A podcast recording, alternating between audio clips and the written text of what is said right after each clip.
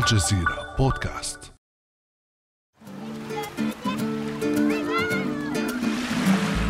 أخيرا بدأت الإجازة بعد عام دراسي مضن وشاق وأول خطوة لأولياء الأمور إطفاء منبه الهاتف المزدحم بموعد الاستيقاظ الباكر والذهاب يوميا إلى المدرسة والعمل.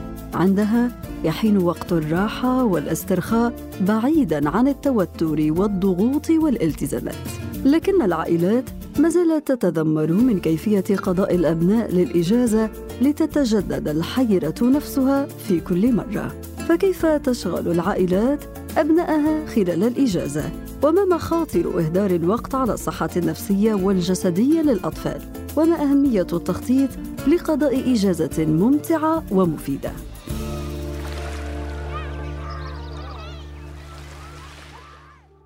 بعد أمس من الجزيرة بودكاست أنا أمال العريسي.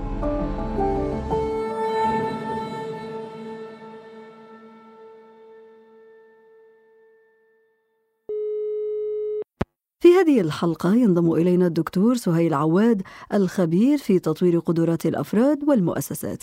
أهلا وسهلا بك دكتور سهيل. مرحبا أستاذة أمال وشكرا على هذه الاستضافة وأنا سعيد جدا بتواجدي معكم اليوم. بداية دكتور سهيل هل بدأت إجازتك أم ليس بعد؟ الأسرة بدأت الإجازة لكن أنا ليس بعد.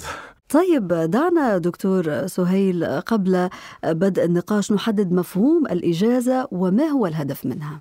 هو الإنسان بحد ذاته يحتاج إلى وقت من الراحة وصراحة هو موجود يوميا أسبوعيا وسنويا يوميا يحتاج أحيانا أنه يجلس مع نفسه ساعة في خلوة مع الذات يفكر في أو ما يفكر حتى يعني واحد من الاثنين.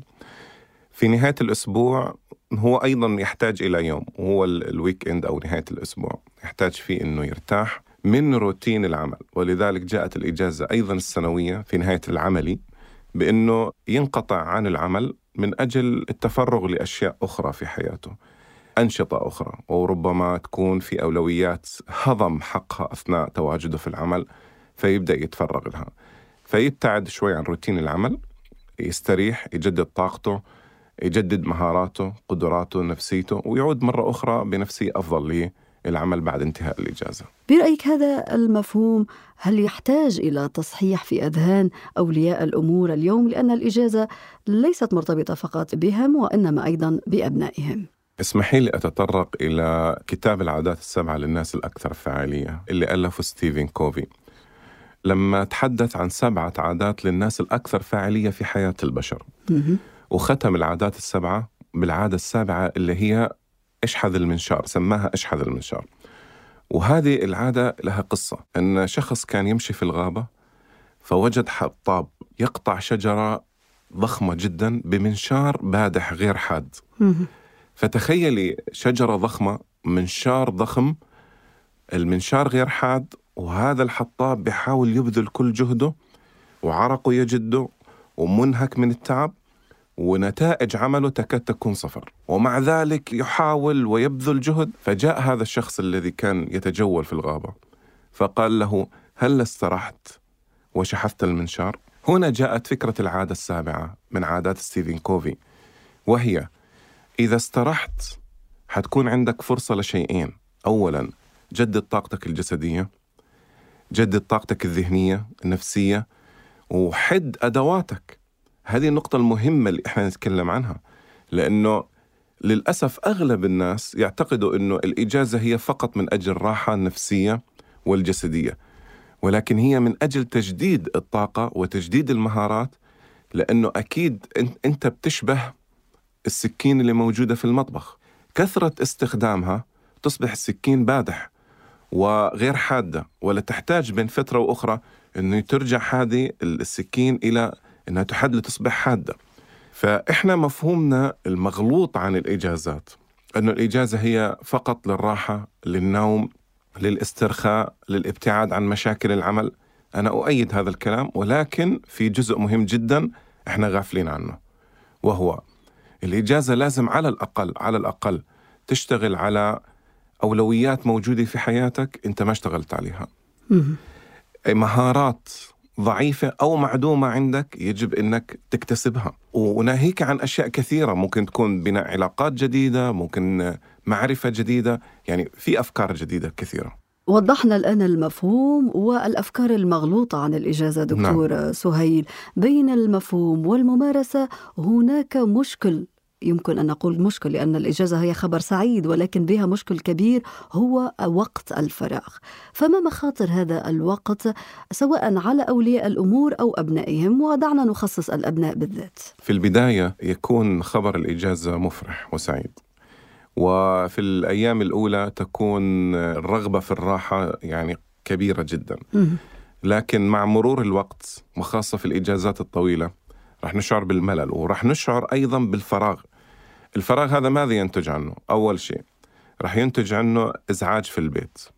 رح ينتج عنه روتين جديد دخلنا فيه غير روتين العمل اللي تركناه رح ينتج عنه التفرغ لأشياء غير مرغوبة مثل الأكل الكثير النوم الكثير. صحيح. أيضا رح ينتج عنه آه، الشعور بالحيرة ماذا نفعل؟ لأنه ما في تخطيط مسبق.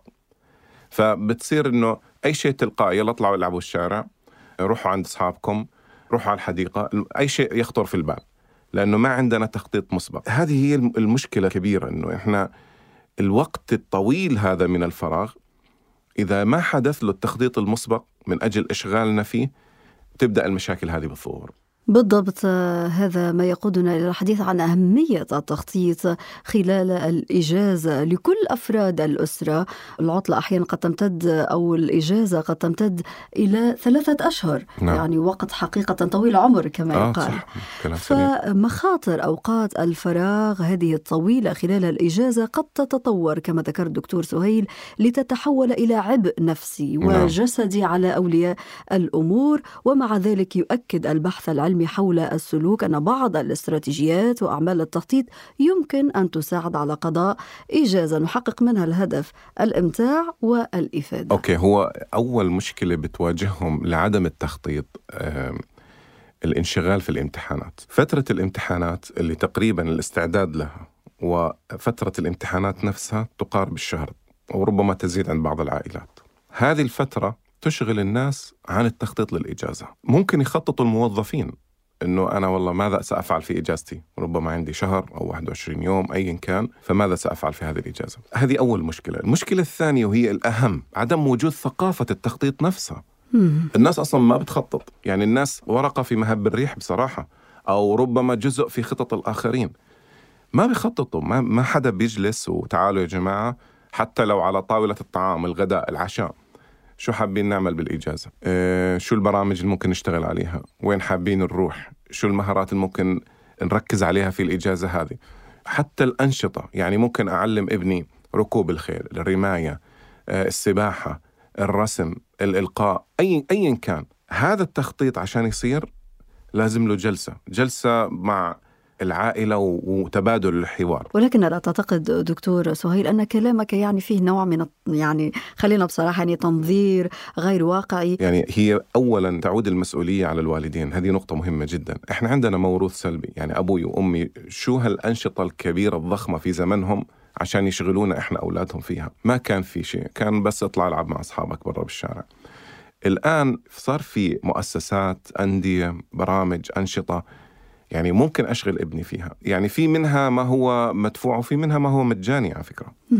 إذا ما كنت حتى ناوي أني ألجأ لهذه المؤسسات ممكن أعمل أنا أنشطة في البيت. يعني ما هو واحد من الاثنين يا تشغليهم يا يشتغلوا فيك أنت.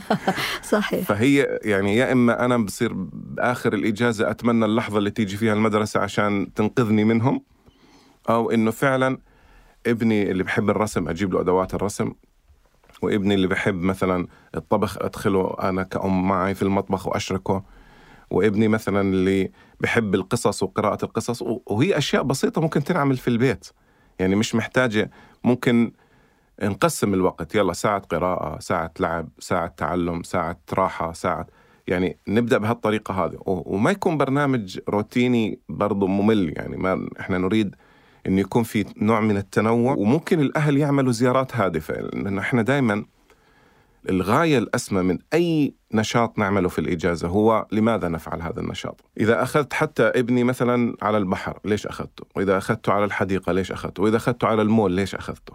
وأبدأ أنا بتذكر والدي ضابط كبير في الجيش. الله يخليه. الله يسلمك. وهو أخذنا في إجازة من الإجازات كنا في الأردن.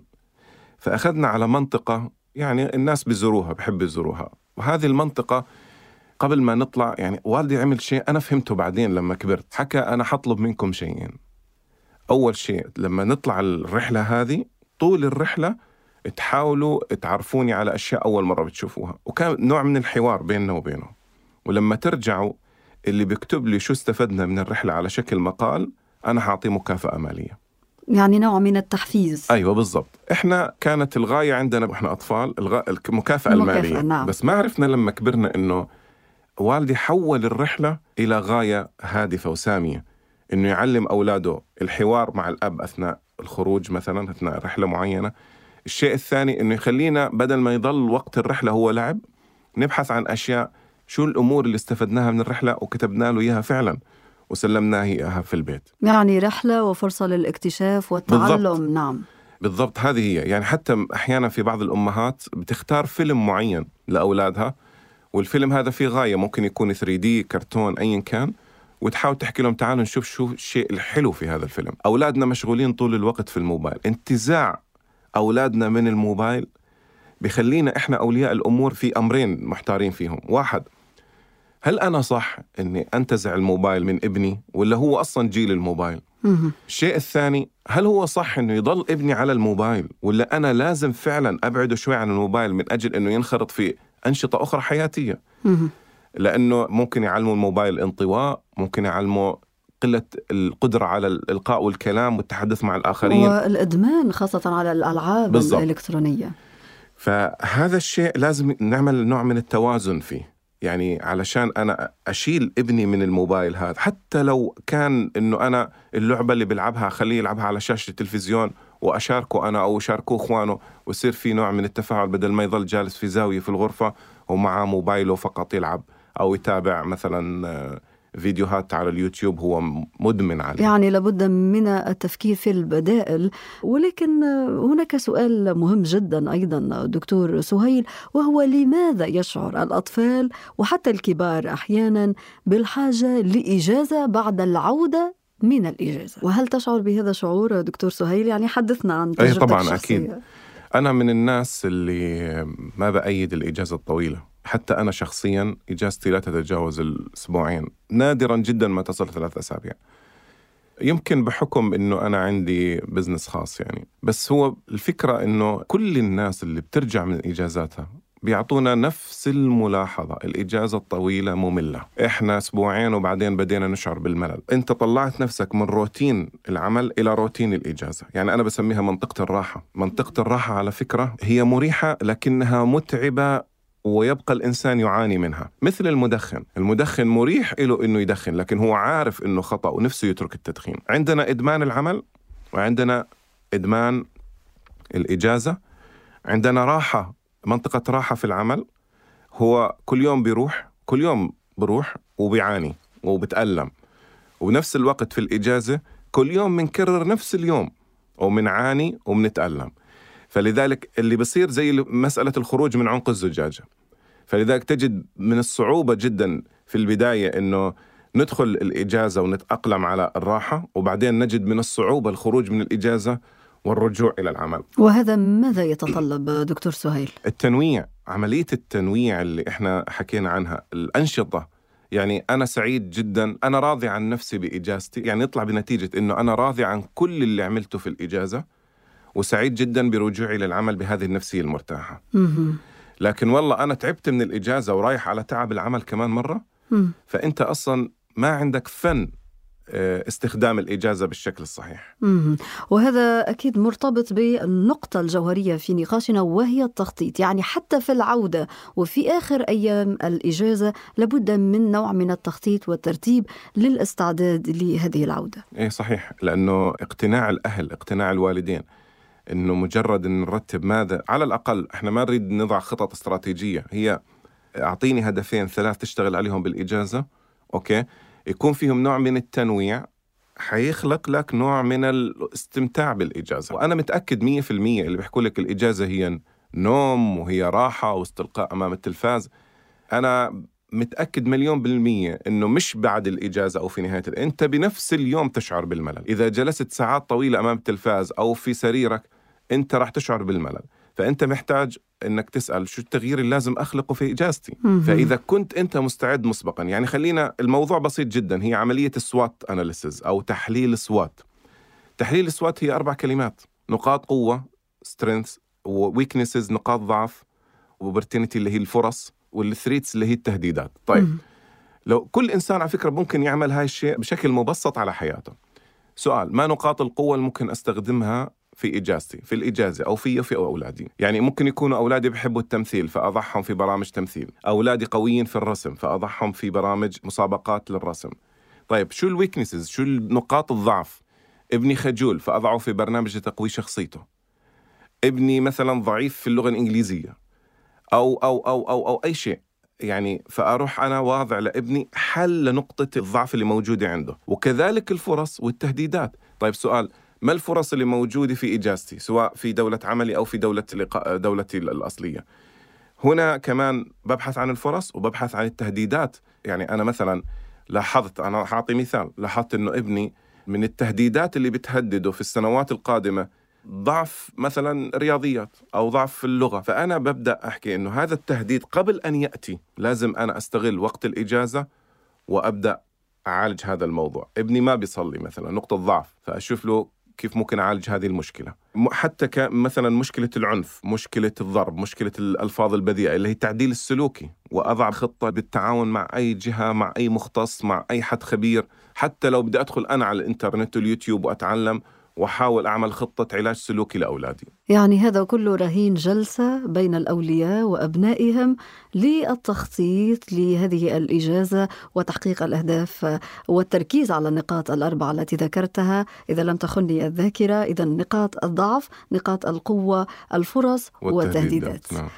وهكذا يعني تتحول العطلة إلى فرصة للجمع بين الترفيه وكذلك التعلم والإفادة وممارسة عدد من الأنشطة المفيدة التي تساهم في بناء شخصية الطفل. يعني الإجازة هي فرصة في حد ذاتها. نعم صحيح. في نهاية الموضوع الإجازة قرار. يعني استمتعنا فيها قرارنا ومللنا ومنها برضو قرارنا إحنا اللي قررنا. لأن ما عرفنا نقرر القرار الصحيح فبنعيش النتائج القرار اللي قررناه. ف إذا الأب والأم بيعانوا من إزعاج أبنائهم في الإجازة إذا الأولاد بيعانوا من الفراغ اللي موجود فهو مشكلة القرار اللي اتخذته بعدم التخطيط للإجازة. إيه؟ حقيقة هذه الحلقة غيرت في ذهني مفاهيم كثيرة مغلوطة ومتوارثة. أعترف بذلك وخاصة سأغير المقولة الشهيرة التي دائما نرددها خلال الإجازة وهي أريد أن أقتل الوقت. لأنه هذه الألفاظ السلبية. نعم. بدل ما نقول أنا سأستثمر الوقت إحنا عندنا مرة أخرى نجب أن نحارب الموروث السلبي اللي إجانا من الأجيال اللي سبقتنا. فلذلك الإجازة يعني أنا بعتبرها هي الوقت المناسب لتصحيح الأخطاء اللي قصرنا فيها خلال فترة عملنا. أرجو لك عطلة سعيدة دكتور لك. سهيل. الدكتور سهيل عواد الخبير في تطوير قدرات الأفراد والمؤسسات شكرا جزيلا لك على هذه الحلقة المفيدة والممتعة. العفو شكرا لك أستاذ أمان. كان هذا بعد أمس.